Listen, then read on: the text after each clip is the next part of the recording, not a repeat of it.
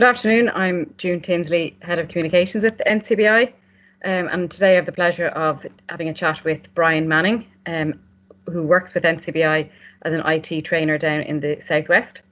Thanks very much, Brian, for having a chat with me today. No problem.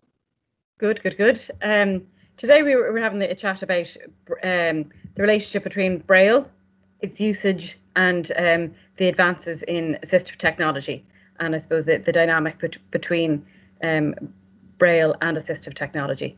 But to begin with, Brian, if I could ask you just to kind of give a bit of a, a context to, to, to, yourself and to the role that you have in NCBI. Well, um, as, as you say, I do the IT training and the technology support in Cork and Kerry. My background would be um, my background would I, I, would have studied in UCC um, way back in the 80s and the early 90s and there I did a graduate diploma in computer science. So I suppose that's why that's that's what brought me to the whole technology table within NCBI. I started with NCBI itself um, in 2001.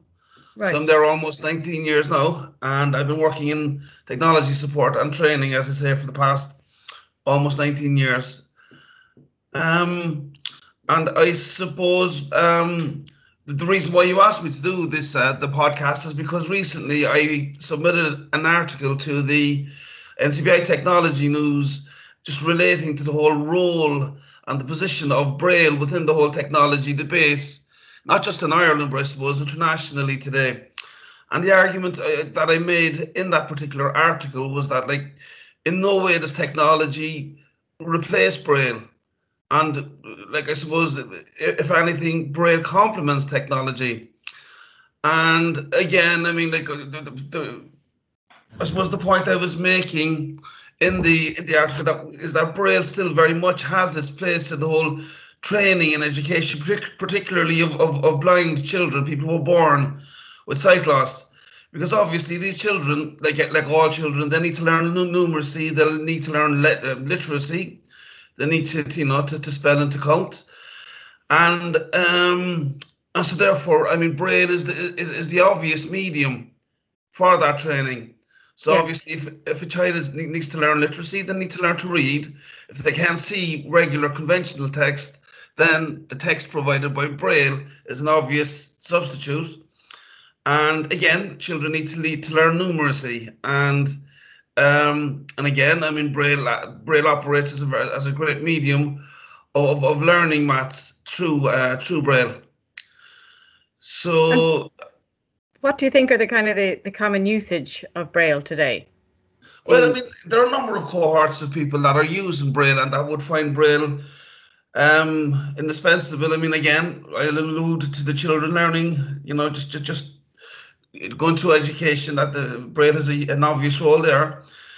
As a commun- tool of communication, I think Braille is hugely significant for deaf-blind people, people with dual sensory loss, and so therefore a lot of these um, a lot of these conditions. I mean, you know, the, the, the um, a person may be born with sight loss but acquires the hearing loss, so that gives educators an excellent opportunity to teach Braille to um, deafblind people at a very young age.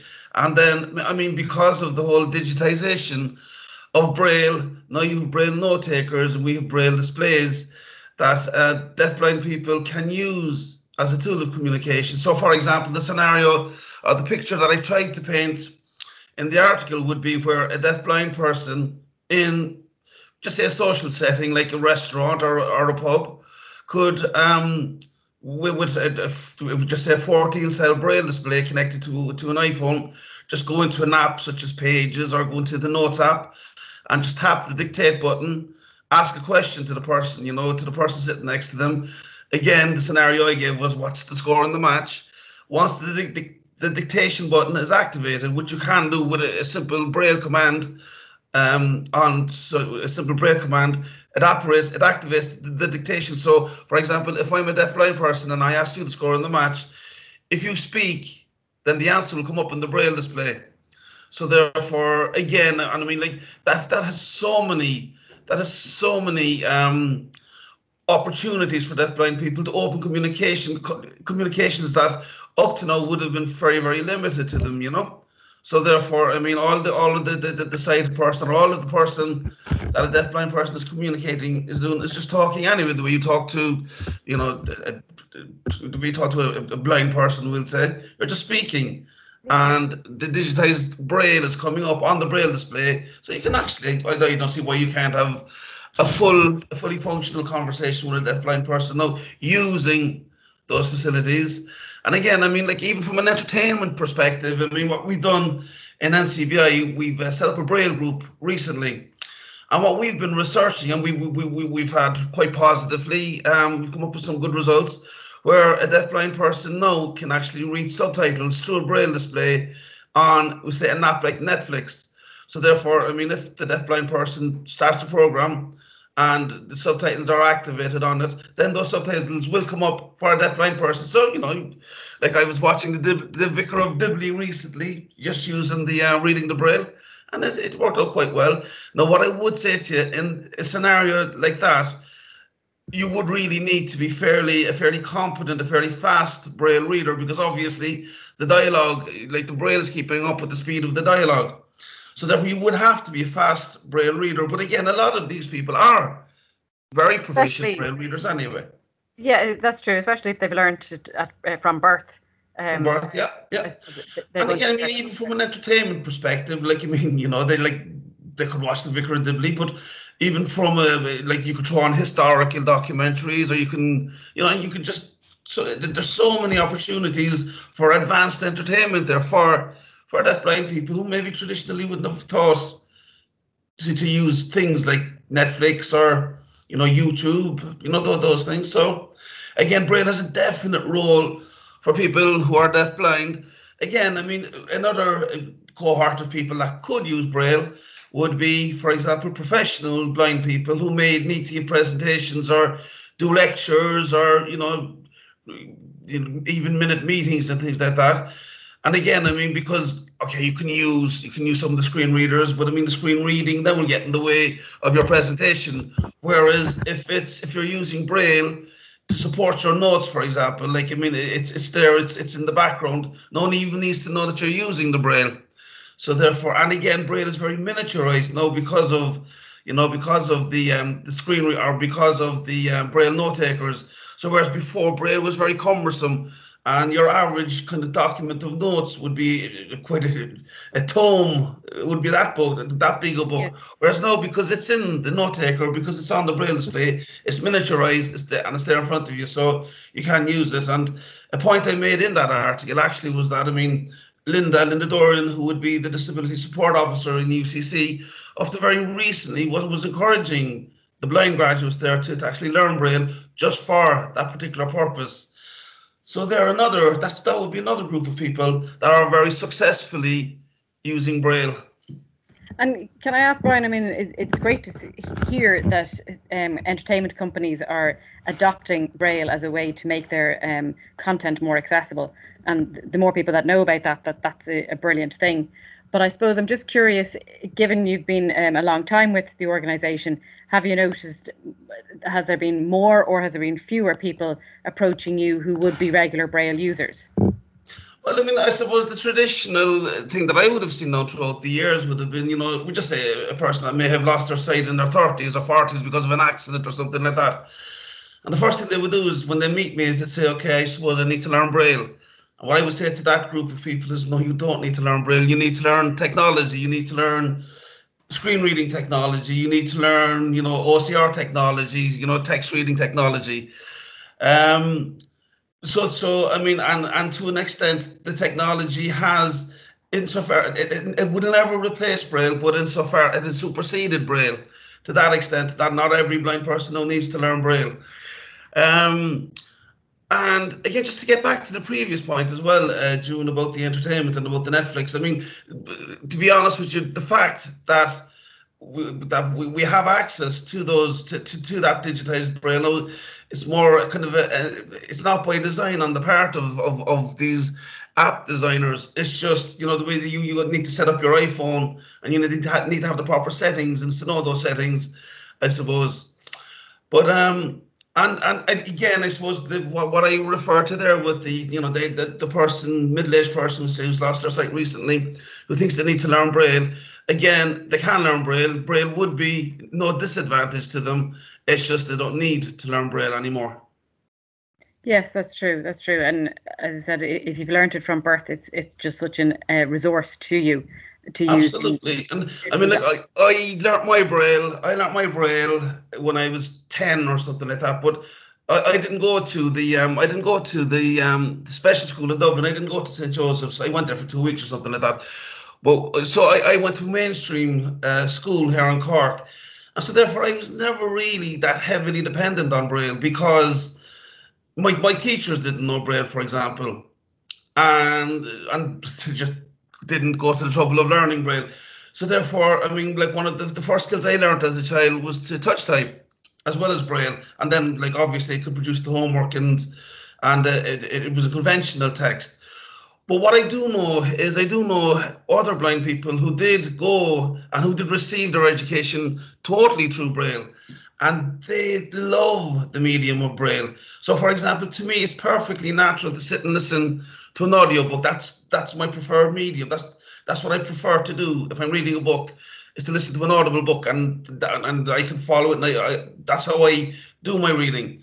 All right, yes. even Jaws, I, I like listening to Jaws. If I have to read a professional document, I'll actually get Jaws to read it because I can follow Jaws. I, I can follow the intonation of Jaws.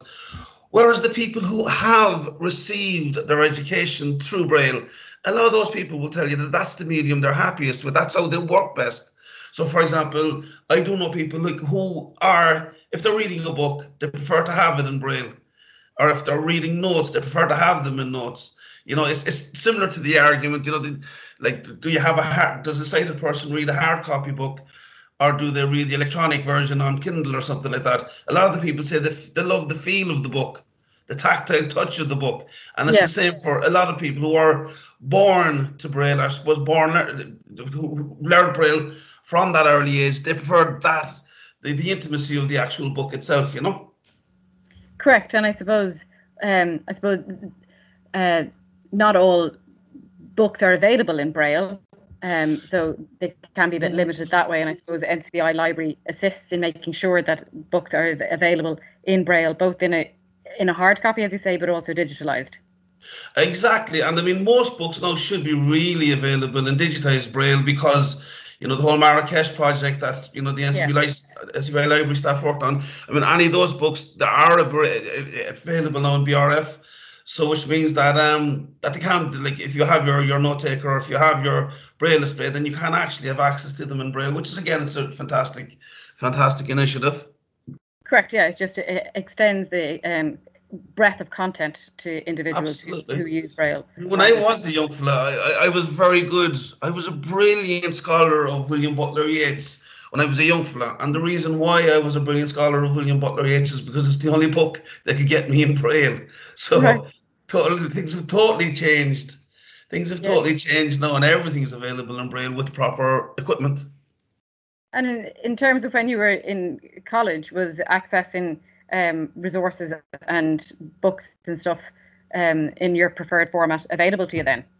No, definitely not. I mean, I, I started in UCC in 1988. This makes me right. sound really, really old, but I was a child prodigy. I was only, I was only three. but, no, but what, and what actually happened at the time was I was the first vision impaired um, student in the college. So what we uh, NCBI again, I linked it with NCBI at the time. We had um, the social worker, we would have called her then, uh, Fionnuala O'Donovan.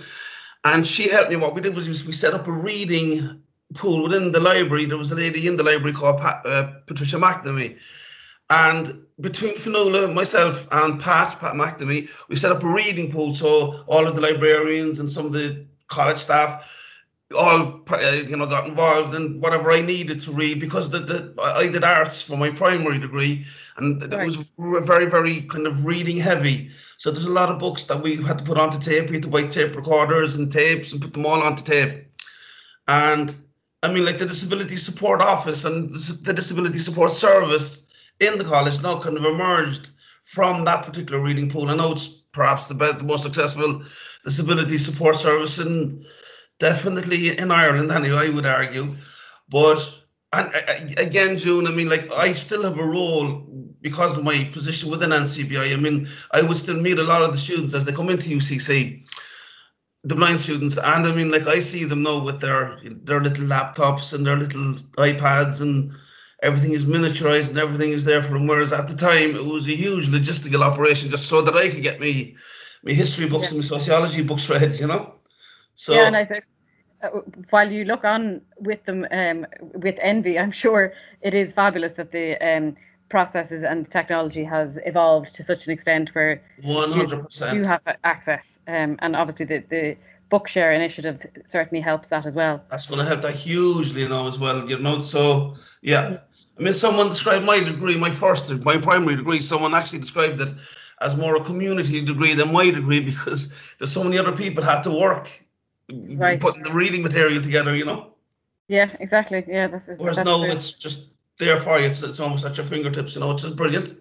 Yeah, it is. It is, and and well deserved. In fairness, for uh, and it, the more students that are aware of it, the better. So that, that absolutely. I mean, we have really hugely made the transition from from segregated education to mainstream education, and then I mean from secondary education I mean, if you're a blind person and you have the ability and the aptitude, then there's no reason why you can't go to third level. So that kind of transition into mainstream third level education has been made. I suppose the next challenge is to is to make the next logical step, which is from third level education into employment. So that's the, the one we need to be challenging now. I think you know. Yeah, exactly, exactly. And I suppose it's just um, to make sure that um, all students who do achieve um, their degree or whatever have a, a clear progression path and that the barriers to their career are eroded as much as possible. Um, so far as they can, yeah. Yeah, yeah exactly. And I, I, suppose just to conclude there, Brian, I mean, obviously you're um, both passionate about Braille, but also about assist, assistive technology. And in essence, is it fair to say, in your view, that they do complement each other and there's a clear role for, for each um, and one won't supersede the other? Absolutely, one would you know they definitely do complement each other, and you know like they they they, they both have their own their own significant roles in I suppose the progression of blind people, be it through education or in the workplace. So Braille will never be replaced.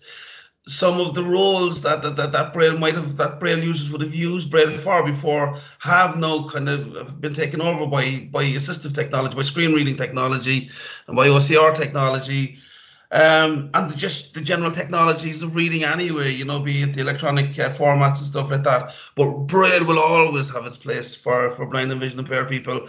And obviously, assistive technology going forward will be a huge influence in, in every blind person's life. And I suppose to, just to um, conclude there and kind of highlight to listeners that um, anyone he, listening to this and interested in learning more about how Braille has become digitalized or getting any assistance in um, upskilling in that space or any assistive technology can contact um, Brian and the team there in NCBI Labs through the info line, which is 1850 33 43 53. Or just email labs at ncbi.ie and we have a great team of IT trainers all in the various regions in the country, and we can put you in contact with the person in your region, and they can help you along your your path. Yes, exactly, exactly. Well, listen, Brian, thanks very much for having a chat with us today, and um, we we hope this podcast will help in, inform and reassure um, Braille users of the advantages of Braille. Thank you, Joe. Thank you.